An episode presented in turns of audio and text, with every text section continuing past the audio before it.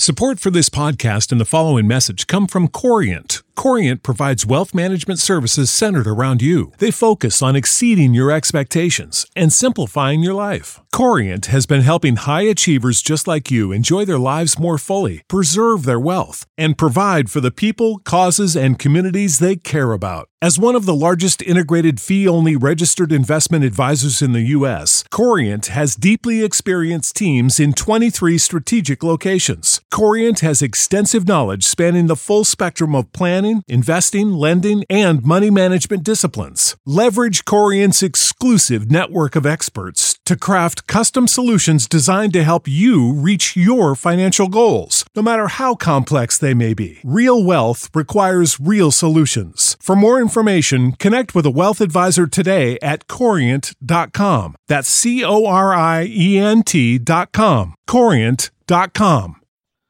Welcome into the latest episode of the Five on the Floor podcast on the Five Reasons Sports Network. I'm Ethan Skolnick, joined again today by Alf Sydney. You can find him at Alf954. I'm at Ethan J. Skolnick. I want to tell you about the two great sponsors of this particular episode. First, Magic City Casino. Why are we telling you about this this week? Because they've got a big opening coming up this weekend on the 19th. It's called The Jai, J A I for jai-alai, not H I G H.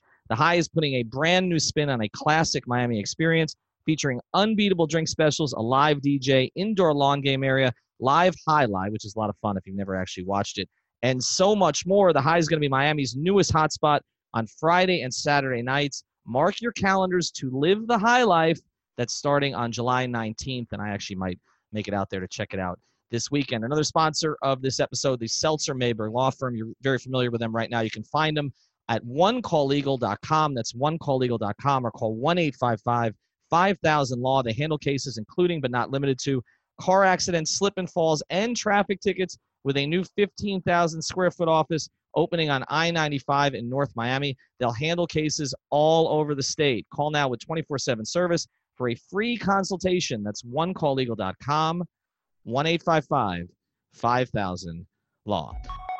Welcome to Five on the Floor, a Miami Heat and NBA podcast from Ethan Skolnick with Alphonse Sydney, aka Alf954. Brought to you by the Five Reasons Sports Network. All right, let's get to three topics today, Alf. I'm back from Las Vegas. Uh, you're back from a trip yourself, and it's gotten a little bit quiet. So there's some other things we can kind of get to that we haven't gotten to recently. And the first thing I want to hit with you, because this is the most recent, is Dion Waiters. Um, I accidentally traded him in a fivereasonsports.com story. I'm not sure why I did that. Uh, but the, the, the, the Whiteside was traded for some reason. I was talking to someone about Dion. I was like, oh, they traded Dion and Hassan. I'm like, wait a second, the numbers don't match on that. Um, I think every, every member of Heat Twitter has traded Dion at some point or another. So it, everyone, it, everyone but Pat Riley at this point. Yeah, exactly. Uh, so, so you know, Dion put out an Instagram post. He tends to communicate by Instagram uh, or by uh, stories in the uh, was the Players Tribune, right? Uh, you know that the rest of the league was lucky he wasn't in the playoffs a couple years ago. Um, and he put out this this photo of himself, and it's a pretty revealing thing, I think, because a lot of guys don't like to sort of address the social media noise around him, around themselves. And Dion took a lot of heat from a lot of people, like that we know on Heat Twitter and other places, you know, sort of identifying the fat cells in every single picture of him that was posted anywhere. There was the one in training camp last year or before training camp that like And he was wearing padding underneath the uniform. That one that one wasn't fair. That one wasn't fair, but then I saw him in person at FIU, FAU and I was like, well, it's not that far off. Maybe um, and and there's then this whole back and forth with Dion where it's like the Heat are playing this I wouldn't say it's a passive aggressive game, but they can't make up their minds. Like both Riley and Spoelstra called him out, but then kind of, is particularly Pat, sort of criticized the media for calling him out. And you even mentioned that on draft night.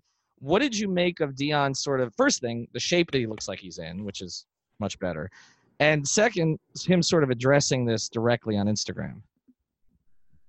Well, I mean, he looks in great shape, and that's like a really good sign because one of the things that could turn this season from a 42 43 win season to a 48 49 50 win season is 30 and 11 Dion coming back, uh, 30 and 11 J- James Johnson. James Johnson also look, looks like he's in great shape. So it, it's it's it's a it's a good sign to see that these guys are here are back and motivated and they are uh, in they look like they're in peak conditioning. And if you watched them play last year, they both looked hampered. Um, and where you saw it mostly with Dion was on the defensive end. Dion is not a bad defender. Dion's actually a very good defender. Dion couldn't stay in front of anybody last year. So the it was obvious almost that the ankle was bothering him. And if the ankle affected his conditioning and also just his mindset affected his conditioning, maybe that is you know that kind of lets you in on what was going on with him as far as his game last year. Uh, so to me, it's it's it's a good thing, right? It's it's uh, him acknowledging the fact that it's kind of weird that you you you uh you get mad at people on social media for pointing out that you gain weight, but you are also pointing out in your social media posts that you gained weight. right, right. so right. It, it's like you know we as fans now listen. Listen, I am knee deep in Heat Twitter. I'm still considered Heat Twitter president. I don't know when that term is up. Um, it's your fault. You crowned me Heat Twitter president about five freaking years ago, and it won't go away. So I know Heat Twitter can be mean. It can be a cesspool. Um, social media in general is borderline disgusting most of the time. Mm-hmm. Um, I would hope NBA players can drown that stuff out.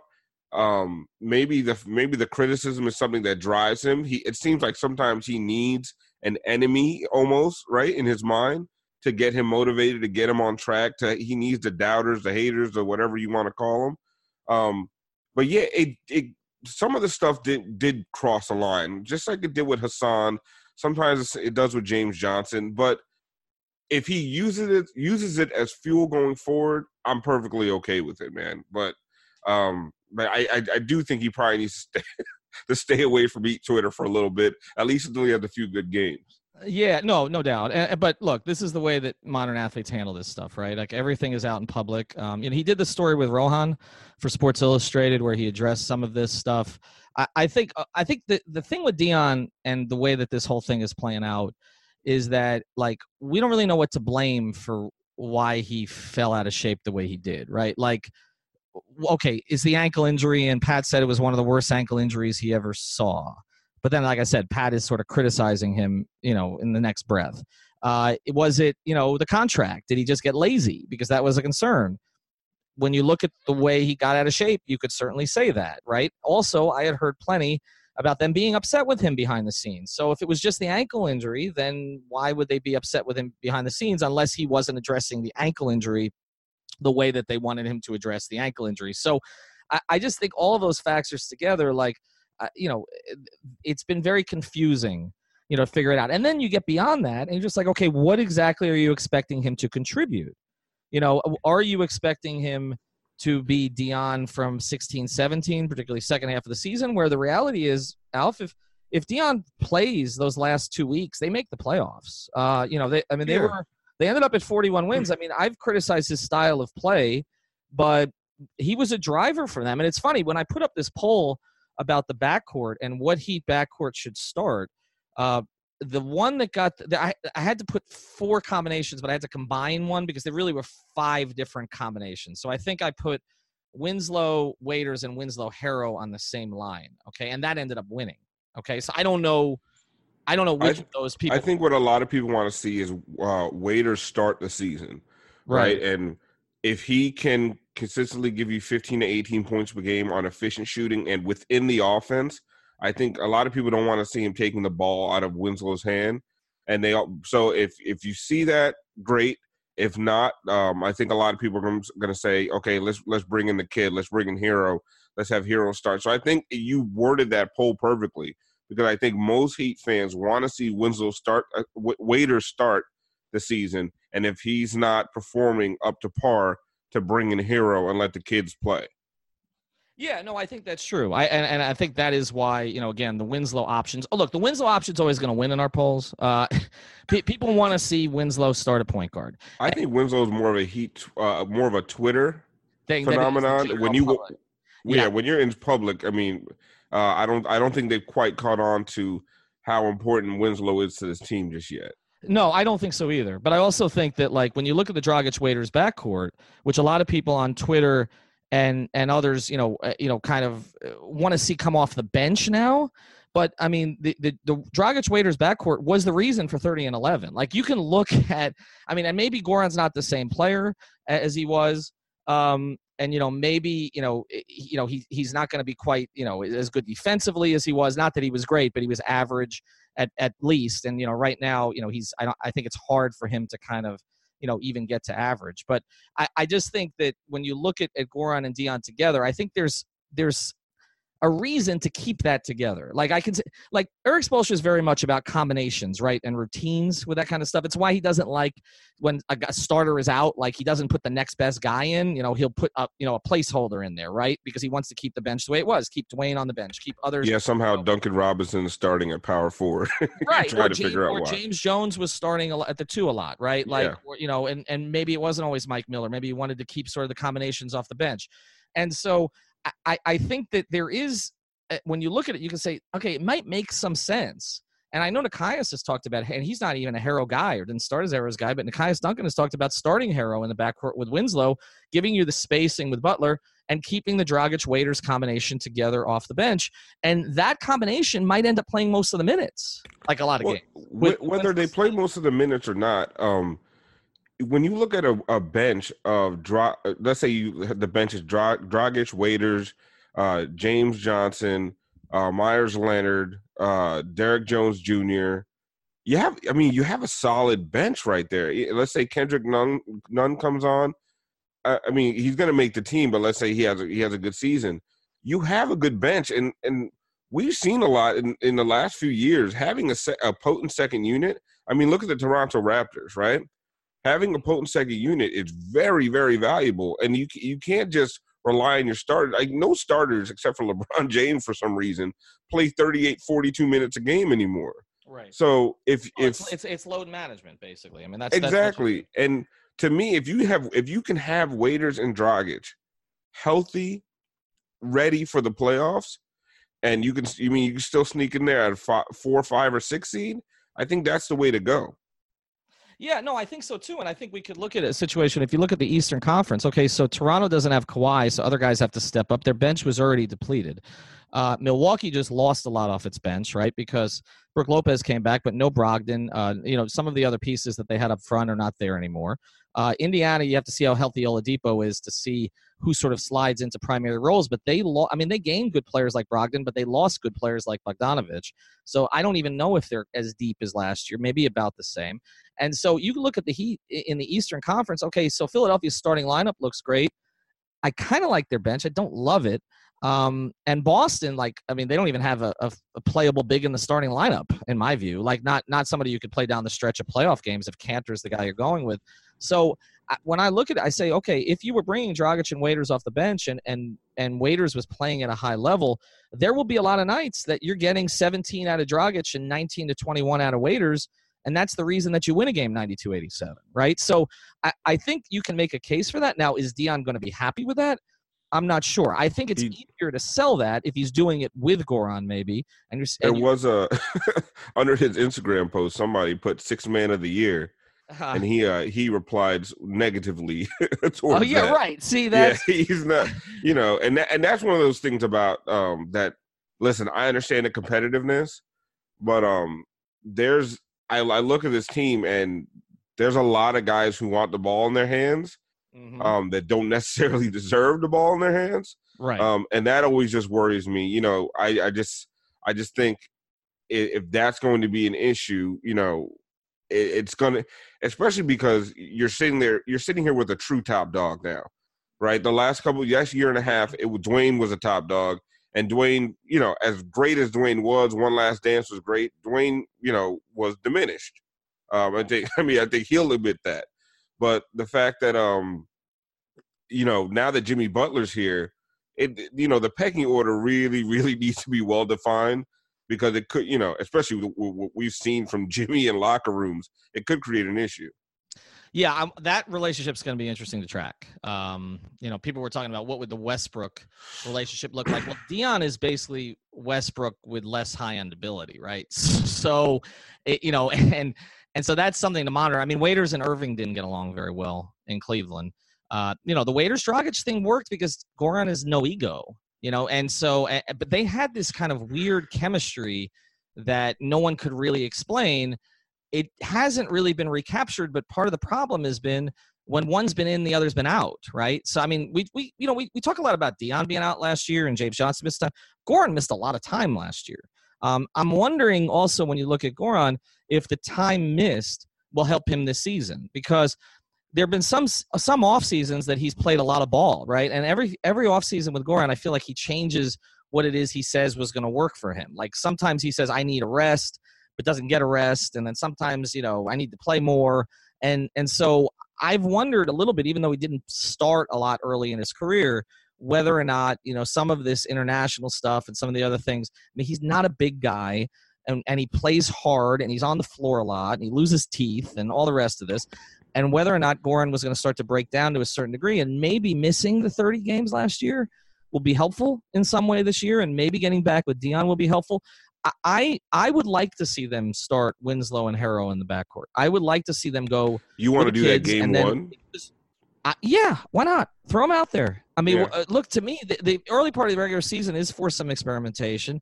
I think you look at, you know, a lot of times Spo hasn't gotten his. I mean, last year, I mean, it was too long. It took like seventy games to get to the right rotation, and then guys got hurt. Um, but I think if you could get to that early and try it, and you and you're setting in stone that Goran and Dion that they're going to embrace this role. And I'm going to finish on this topic with this. I don't understand how Dion or Goran can really react negatively this when they just watch the greatest player in franchise history do it. Like that that's that to me yeah, is the exactly. thing. Like I, I understand Dion is is 10 years younger than Dwyane was, but he's also not Dwyane. and he's yeah. not Dwyane in this market. And and if they feel like getting him 28 minutes off the bench is the right way to go as he continues to condition himself and get himself back in the in the kind of rhythm that he needs to get into and play with the guy that he's comfortable with, then I think that's what they should do. So I, that would be the way that I would go with it. I, I the only I I struggle with that because I think Herro Herro. I don't know if I'm saying his name right at all. If it's Herro or Herro. I, every every time I do it, I do it different. So Herro sounds better if I just don't know if the speed of the game because that speed cannot be replicated in summer league or in preseason, right? It's going to be completely different when the regular season comes along. I think letting, his feet get wet for the first 20, 25 games, coming off the bench, playing against second unit guys is the better way to go, in my opinion. Um, and I also think just I think Waiters at this point, if he's put in the work in the offseason and he comes in and has a great training camp, he's almost earned the benefit of the doubt to say, hey, we're going to put you out there in the starting lineup, see what you can do. If there is an issue, then you know, then he then put put him on the bench. I don't think at this point because it's also that starting is important to Dion, and these things we talk about them in the abstract. These are these are human beings, as as uh, Dion has so blatantly pointed out that these things affect him. He wants to be a starter. He just I would say give it to him, show and prove it. If you can't, then we bring then Herro comes in. Especially Herro also needs to prove that he can play the NBA game. But so in my in my opinion, you evaluate it for twenty to twenty five games before you bring in Herro as a starter. See, I think that's going to be harder to do it that way. Once Dion's in the starting lineup, if you yank him, I, I don't. Yeah, but if he's I, playing, if he's playing terribly, you uh, know. But, but, but I don't know if he's. Well, look, I, I just you think he's gonna he'll play good enough that you can't in, I, I to the detriment of the team. I think he'll have moments. I, I, to me, training camp. Look, they need to have a real training camp this year. They didn't have a real training camp last year. I don't know if they're going to FAU or the Bahamas. I don't think that's been determined yet. They can go to the Bahamas this year because uh, you just can't go two straight years. So they're allowed to go this season. But and they don't really love going to FAU. I know some of the players don't, and all the rest of it, even though they're staying at the nice hotel in Boca, uh, you know, they like to get away and, and all that. So we'll see what how that works. But I want to. They didn't have a real training camp last year, Alf. Like they they never got to anything that they needed to do for the season. They had James Johnson was out, Josh got hurt during it, right? Plus they kind of were yanking. I think they were yanking Josh in and out because there was a chance he was going to get traded. They had 14 rotation players they had to figure out who they were going to play. Like this year, it's very important, I think, that they go to training camp with a real plan. Like, okay, this once the, this trade stuff is settled, and if they're not getting Bradley Beal or, or not getting Chris Paul, there's no other move, and they know what the roster is. Like Spoelstra and the staff, he doesn't have Juwan this year either, so it's a little bit of a different makeup to the staff they need to figure out like okay this is the group we're coming into the season with and so i don't know why you would say okay we're gonna i mean he's not a quarterback i mean he's not donovan mcnabb we're gonna hold him out and play doug Pederson. like yeah. I, if tyler Herro is the guy who's gonna give you floor spacing throw him out on the floor at the beginning and get these guys used to it get waiters and Dragic in a rhythm of coming off the bench together and and go into the season with something like i said it is a time for experimentation you know but it's also they, they had, in my view, a terrible training camp last year. And I, don't think it was their fault, but there was just no rhyme or reason to it. Every night we watched a preseason game and it was like, okay, what's this combination? Who's out there with who? Like, let's get to something more consistent. Let you know who the lead dog is now. It's going to be Jimmy. All right, you know who the starting center is right now. It's going to be Bam. We think we know, as long as he's here, who the starting four is probably going to be. It's going to be Kelly. I guess DJJ may be in there somewhere. Maybe it's James Johnson, but it's going to be one of those three guys. In the backcourt, Winslow is going to start somewhere. We think he's probably going to start a point. What do you think of a Winslow Dragic combination starting? Would you stay away from that entirely? I mean, I wouldn't. I think by the by the end of last year, they learned to play a little bit together. Um, they it wasn't as it wasn't as good when it was as as it was when it was uh, Winslow and Josh starting together um, with uh, DJJ at the three. But uh, I mean, it it they show it, they showed a little something, but I, I don't like it right because I I believe it takes the ball out of Winslow's hands way too much. Not that he needs his in his hands more than Dragic. It's just that that's the way that Winslow's most effective. And then you're already going to have Jimmy there, who's probably going to want to handle the ball a little bit. I don't see Jimmy as one of these. Our bodies come in different shapes and sizes, so doesn't it make sense that our weight loss plans should too? That's the beauty of Noom. They build a personal plan that factors in dietary restrictions, medical issues, and other personal needs so your plan works for you. Noom doesn't restrict or shame when you want to treat yourself. Their flexible program focuses on progress instead of perfection. You don't have to give up carbs or anything. And with their daily lessons, you can learn something new about your food choices every day.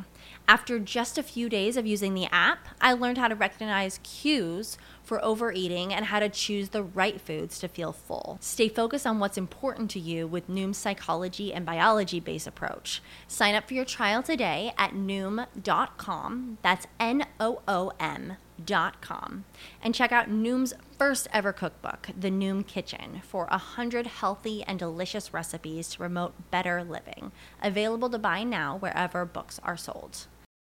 Super, super ball dominant guys who wants to bring the floor up all, you know, all 90 feet. I think he's, you know, he's more of uh, as as they get into the offense, he he'll start controlling it.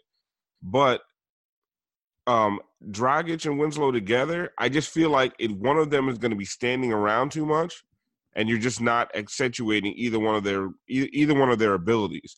I think the the Winslow and Waiters lineup just works a lot better just because of when of just because of Waiters' ability to catch. Waiters was a really good catch and shoot player last year, and so was um, uh, Winslow. So they I think they can play off of each other really well if Waiters plays within the offense. Yeah, yeah, that, that's the issue. I just don't want to see Justice in the corner, and I don't think a lot of other people do. Right, let's get to the next topic here. Erik Spoelstra. Um, I, I had some fun with this. Uh, it was a little boring on the weekend, and so I was just mocking Dan Dakich. And obviously, we have a relationship with George Sedano. Um, but basically, for those who don't know what happened here, Dan Dakich hates Miami. Like this has gone way back um, to I don't know why he has this thing against Miami. There are certain times that Heat fans I think get this bug up their ass about everybody hates Miami, and like they'll say Hubie Brown hates Miami. When Hubie doesn't hate Miami, Hubie just always roots for the team that's losing. And so against the big three teams, a lot of those teams were losing, and so Hubie's like, okay, now this is what you got to do here. There you and go. There you go. There you go. There you go. There you go. Now you're only down 17. And and I love Hubie. I've sat on planes with Hubie. I I've been on I've been on a flight with Hubie, and he started to design plays for me. And then we walked off the plane in the Atlanta airport, and we both had connections. Okay, and he stopped right as you get sort of out of the gate, like past the chairs. He stopped, and then all of a sudden, like he started continuing to design the play, and like people started like coming around him like he was the Pied Piper. I love Hubie. Hubie's not anti-Miami. Hubie loves Erik Spoelstra. Okay, so let's get that one. Dan Dakich is anti-Miami. Dan Dakich has Dan Dakich would tell you that the beaches in Indianapolis are better than the beaches in Miami. He would tell you that the women look better in Indianapolis than they do in Miami. He would tell you. I've been to Indianapolis, so been, he, he, uh, he would tell you that St. Elmo's you need to eat there seven nights a week and have that freaking shrimp hot shrimp cocktail. Like it's the only restaurant that exists in the entire country. It's an okay steakhouse. It's fine. Okay, I'll go to I'll go to you know six you know down the street here in, in Lauderdale or Miami. That'd be just as good. But he's got this thing with Miami. And so Sedano came out with what I felt, and, and I told George this, I felt was sort of a little bit of a reach, like for his it Miami was, audience. It's hyperbolic. It really Uh, was. It, it was- I mean, he, I mean, we're not really getting on George for this as much, but he basically said it was not like arguable in any way, It's not debatable that not yeah, debatable that Erik Spoelstra was not was a was a top three coach. Like he just that was, and it is debatable. Okay, it is debatable. But where Dakich went with it was ridiculous because he called him just a guy and used he's Brad. not a top ten coach and he's just a guy. So they both went to two extremes. Yeah, okay, and we're gonna give George because more love because he's a Miami guy and he's a friend of the network, and Dakich is a clown. But, but look, uh, you can't the Brad Stevens thing, like which is where Dakich went. Okay, you know he's not Brad Stevens, he's not Nate McMillan. I'm gonna put Nate to the side. Nate had a great year last year, a great year last year, and a great year the year before. And he's also had some not so great years in Seattle and Portland that people forget about now. And he was also considered not to be a great hire when Indiana made the hire and replaced Vogel with him. But let's put Nate McMillan to the side. Can we stop with the Brad Stevens worship, please? Like, I mean, it Like- is what it, it's. I, it started with like uh the the Twitter intelligentsia it's just gone crazy. The Brad Stevens love. It just it's out of control. yeah, and I don't know. Look, Brad Stevens did a fantastic job, Alf, in building up sort of slightly above average players. Okay, the kind of players that Erik's had the past couple years, right? Yeah, they were the Boston tryhards. Right, the Boston Tryhards. Okay, Isaiah Thomas and Jake Crowder. Everybody that left there, uh, Avery Bradley, everybody that left Boston after Stevens coached them got worse. Okay, except Kelly. He's the only one. Uh, Kelly stayed the same to got better. All of the other, because he came to another real coach, but all of the other ones got worse. Jae Crowder was useless in Cleveland. They had to dump him. He was somewhat useful in Utah. Isaiah, the injuries played into it, obviously, but I mean, you know, he was an MVP candidate in Boston. Avery Bradley has been passed around since he's been in Boston. So I'm going to give Brad credit for that.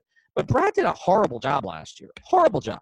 Brad had that was a 55 win roster. I, I don't I don't want to hear about egos and all the rest of that stuff. That's his job. Alf, yeah, that's the thing. job. He's a he, he's a college coach. You give him a bunch of try uh, kids who try hard, and he's gonna he's gonna draw up. First of all, his the whole uh, his whole out of bounds the whole thing with his out of bounds plays, how Mhm. great they are, is overblown. But yeah, he does draw up a nice play here and there, and he is a good coach. But he can't manage egos for shit. No, Like, look at that locker room. Like, you had Kyrie Irving, you had Al Horford, and what is? I mean, we're, we're, they were in the high 40s when it came to wins. yeah, it's ridiculous. I mean, I just I mean, it's, I mean, I mean, look, look again. Look at some of the teams that, that Erik won with, or won 47 games with, like the Dwyane and no one else teams, right? Like th- this was you have Kyrie Irving, who I, I, I'm not the biggest Kyrie fan, but it's more of a personal thing from having covered him for a year. But like, you can't make an argument that he's anything other than a top five point guard in the league. Like, I mean, right? I mean, he's in the top five. You yes, had Right. You had Tatum and Brown, who especially Tatum, who showed you a lot the year before. Now Gordon Hayward's situation was complicated. Okay. And so, you know, he had to work him back in. He's making a ton of money. He really wasn't ready to play. Uh, he plays the same position as a couple of other guys. He needs the ball in his hands. Get all that. All right. So that was complicated. But he has a very versatile, very valued center in Al Horford. He had uh, in Baynes, he had a very serviceable big. They they they had Rozier, who regressed big time last year. But obvi- and I'm not saying Charlotte should be the you know the example for anybody, but you know Charlotte just paid this kid a lot of money because of what he did in the playoffs the year before. Like and, and you have Marcus Smart, who I have always felt they've overpaid, but he's a valuable role guy on a very good team. Like that's a 55 win team. Like in the East. I mean, t- Yeah. tell, me, tell me Milwaukee's roster I know Giannis is better than anybody on Boston, but tell me Milwaukee's overall roster was better than Boston's. It wasn't. They Boston Boston had the best roster in the East, when top to bottom. They they had those guys that showed out in the playoffs a few years ago, and which should have made a potent bench.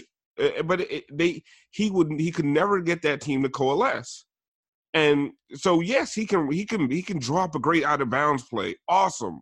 But if you can't manage the egos of NBA superstars, then it, what what's the point, right? What makes you such a great coach? This is this is more than just X's and O's. If you want to say he's one of the top five X's and O's coaches, I guess go ahead. You could say that. But when you talk when you're talking about overall coaching in the NBA, because of the stuff that like Erik Spoelstra, Pat Riley, Phil Jackson, uh, even Doc Rivers with the with the big three Boston Celtics, and I'm not a big Doc Rivers fan at all, mm-hmm. but he did a great job with that Clippers team last year. The managing of the managing of those huge egos is, is is about as important as anything that you draw up for them to do on the floor. And a lot of guys miss that completely, and they just say, "Oh, you just won with talent." Where's David Blatt? right? Where's right. what happened to Luke Walton last year?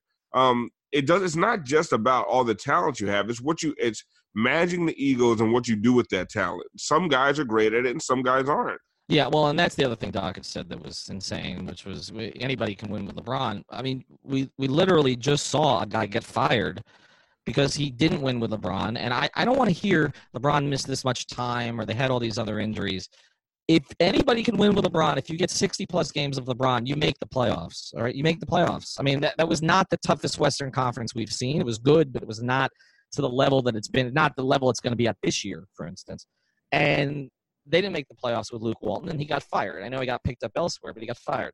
And I mean, so two, co- two coaches have won with LeBron. Two. Well, so and say, I, don't, I, don't, even know what you count what Ty Lue did. I have no idea. Okay, but I mean, yeah, exactly. And one looked like a complete puppet figurehead. The other one looked like he actually got LeBron to play in the post. Uh, brought out the most efficient, most dangerous, best defensive LeBron we've ever seen. Right, and everybody else has done what? No, I, I mean, mean, nobody else has won with him. No, I mean, uh, look, I mean, Cleveland had him for how many years? Oh, we're talking seven years plus four, 11 years. They won one championship. And they won one championship because he basically went nuclear, okay, in, in a final series against one of the greatest teams of all time. I, I this this whole thing, and, and I, I don't really understand it. And, and, it's funny to me because he fans bang on Spoelstra all the time too, and then they get very defensive when anybody else does, right? It's like it's like I can I can kill my own family, but about stuff, but like nobody else can, right? And so I found that kind of comical because like the pro Spoelstra support has never been higher than it's been since Dakich made this oh, comment. Oh, listen, we we defend our own around oh, here. Like, right, but wait, wait till the first week where he's starting Dion over Herro. Wait, okay? Oh, and, listen, then we're, and, we're gonna go crazy on. And Justice is standing in the corner, and James Johnson. If Justice Winslow doesn't start this year, I think there might be a riot on Heat Twitter. I don't know right. how that I don't know how that manifests itself in the real world, but it'll be a riot on Heat Twitter. I mean, now, look how many people used to complain about Tony Fiorentino on the broadcast. Dakich went after Tony Fiorentino, and Heat Twitter went nuts. Right? Yeah, they went nuts because that was totally re- well. That's another thing that Twitter that Dakich did. So he goes after Tony, and who's going after Tony? Okay, but he goes, and I know Tony. Tony brought it on a little bit because Tony Tony called out the tweet. Look, I called out the tweet. Others called out the tweet, but Tony's the one that got noticed. But he said, you know, somebody, you know, that's why you never coached or played. His nickname is Coach Alf. I mean, uh, before you before you bash a guy because of your stellar uh, interim head coach run at uh, Indiana, wherever he was, where he got fired after a few games, um, before you start going after a guy named Coach Tony and has it in his bio, like do a little bit of research. And then he tried to delete the tweet I think both of us screenshotted no, the we tweet. screenshot and threw it back out there. well, no, I, I love doing that stuff. But I mean, the other part is like his his stellar career at Bowling Green. Like I don't want I don't want to criticize Bowling Green because that's Jason Jackson's alma mater. Uh, but they didn't go anywhere with Dan Dakich. And somebody made the point. I forgot the name of the player he had, but he had like one semi-elite player. And you know, he was making the point that you know Spoelstra's never won anything without LeBron. He had like one semi-elite player in college, and he won two out of every three games. Without that player, he lost more games than he won. So look, he got everybody worked up. He got attention. He's also a radio host and all the rest. But the, the, before we close on this point, you know, what I want to get to is it's not that Erik Spoelstra is infallible. Like nobody's saying that. I don't think he had a good year last year. and I've I I don't think he ended. I don't. I I have a lot of problems with the way that year ended. Mhm. Um, and uh, I mean, the last quarter of the season that should have been a playoff team. Um, there's really no reason why that wasn't a playoff team. Um, well, they'll blame they'll blame the injuries. I blame you know what I blame for it. I mean, Well, when Detroit here's my thing. When Detroit was a playoff team, then yes, it should have been a playoff team. When Orlando was a playoff team, yes, it should have been a playoff team. When you had when you lose to Atlanta as many times as you lost to Atlanta, when you lost to Charlotte as many times as you lost to Charlotte, like that kind of stuff can't happen. Okay, but I think it was more product of the dysfunction, and I I don't think it's intentional dysfunction, but I think the, the it's a product of the roster being effed up, okay, and and sort of the different pages that different people were on, where there were certain people you had to play, and there's certain people you should have been playing. I think Erik probably would have wanted to play more, and I think they got caught up in that a little bit. But he did not have a great year last year. But I don't think they underperformed significantly. I, I think like like we say Brad Stevens underperformed last year, like he clearly underperformed, uh, like by eight to ten wins at least. Okay, but when you look at Erik career, I don't see an underperformance year like that that really stands out. Like, okay, the first two years he didn't underperform. That team made the playoffs with just Dwyane Wade.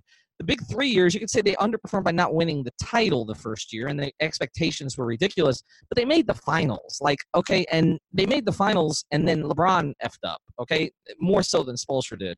So the middle two years, the big three, obviously they didn't underperform. The fourth year, they got tired. Did they underperform? I mean, Dwyane wasn't healthy.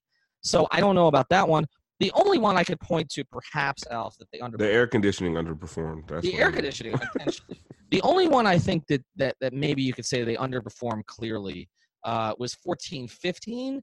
But then when you look back at that roster, he had Justin Hamilton at, because he had no choice. Michael Beasley, Justin Hamilton, and Henry Walker. Henry Walker. No, there's no 14, 15 was a was a, was a shit show. I mean, I don't. Yeah, I don't. uh I, I don't blame him for 14, 15. That So, a- so, so is this past year the only one he's underperformed? Because the 41 and 41 year when he had the 30 and 11 and uh, and, and the 11 and 30, he overperformed that year. he to- overperformed, right? to the chagrin of, of many a Heat fan. You, you know which Um, year? You know which year I think he was underperforming was the the 15-16 team at the break with Bosh was underperforming. Okay, they were like four games over 500. They were supposed to be better than that, but they they outperformed in the second half without Bosh with Deng at the four. And he's always been a it's, he's always been a second half coach. Yeah, Um, I mean, the Heat surge in the second half. It's only it's it's his. I think it's like uh March and April. His record is great. Um, that's what was disappointing about last year, where they actually, you know, they took they they took a downward turn at the last half of the year. And yeah, we can keep talking. We can talk about um injuries, but I just don't think there was anything significant enough for you to miss out. Like you said, Orlando, Detroit. It, it just to me, it just didn't make a lot of sense. But listen, at the end of the day, the way it turned out was fine because I don't know if I wanted to see a first round exit for Dwyane Wade. I really don't. Um, the way that the way Dwyane's career ended was absolutely perfect. So I know I know that doesn't go into what uh, into the coaching aspect of it, but I, I felt like you know we all walked away from last season satisfied, but now I think Heat fans really really want to see more. yeah, and I think you, you will get more. So let's tease this. We're going to devote an entire future episode to this, but let's say right now that nothing else happens. No Chris Paul, no uh, Bradley Beal. That this this is the group they're going to take into the season. Okay, um, where do you have it right now? I said on Twitter that I would consider the season a failure or a disappointment if they win anything less than 45 games. And I and I th- most people agree with me, which I was surprised by. But I just think when you look at the team last year and how well they played when Bam and Kelly played together, um, when you played the kids, that should provide a blueprint for this year.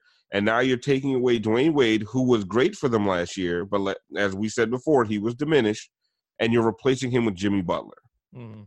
If that's the case, you should be able to get to 45, 40, between 45 and 48 wins. Yeah, That- I- and and a four, but anywhere from a four to a six seed. Yeah, I, I think that's their window right now too, and uh, I think it may be higher. Um, and and the reason I think it may be higher is because they have experience doing this, where they shape a team around a star. It's much more comfortable for them than it is kind of trying to build up with a bunch of B plus players like they've been doing the last three years. Like everything needs to fall in line.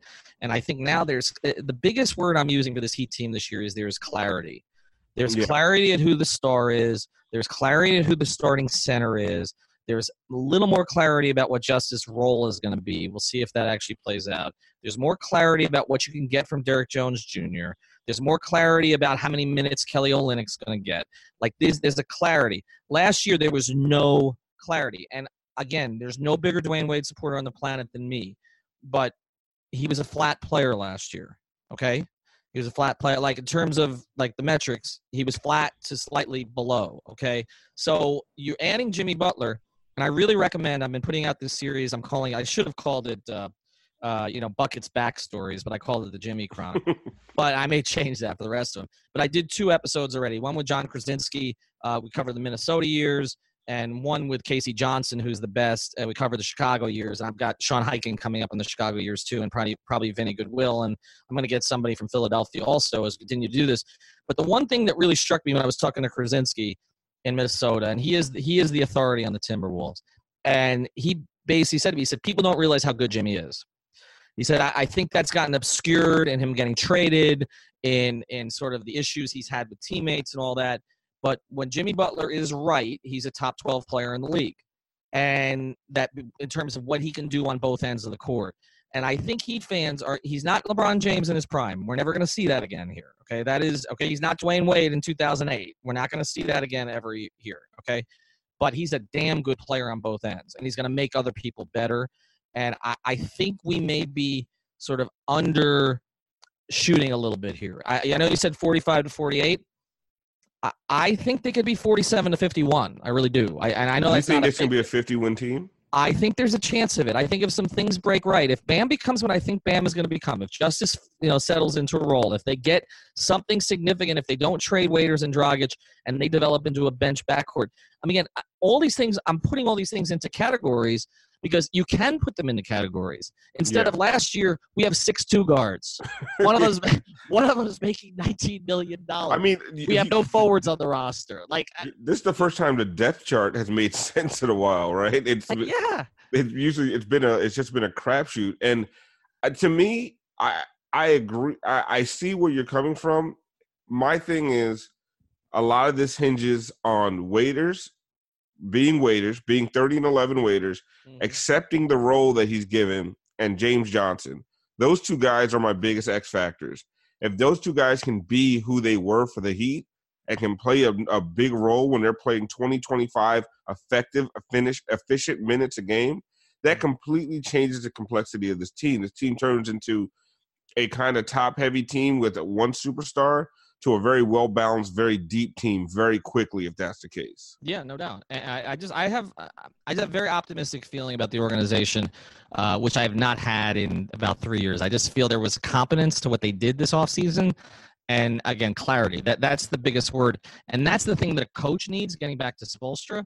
And that is the thing that worked against Stevens a little bit this past year. But Erik didn't have it at all this past season. And I, I just want to see him now with clarity. Um, you know, I did see him out Las Vegas again, I wasn't around a lot the last year, but just seeing him, he seems re-energized to me a little bit. When I talk to some others in the organization, they all seem re-energized. Like it, it had to change, right? It had to change in some significant way. It has. I think that's positive. Right. Check out more episodes. You know, during the week, obviously, we'll be doing more of those Jimmy Butler episodes. And if there's ever a Jimmy Butler press conference, I was told there will be none this week. I know he's been in Europe, uh, but if there's ever a press conference, we'll have coverage of it, and we'll talk to you soon.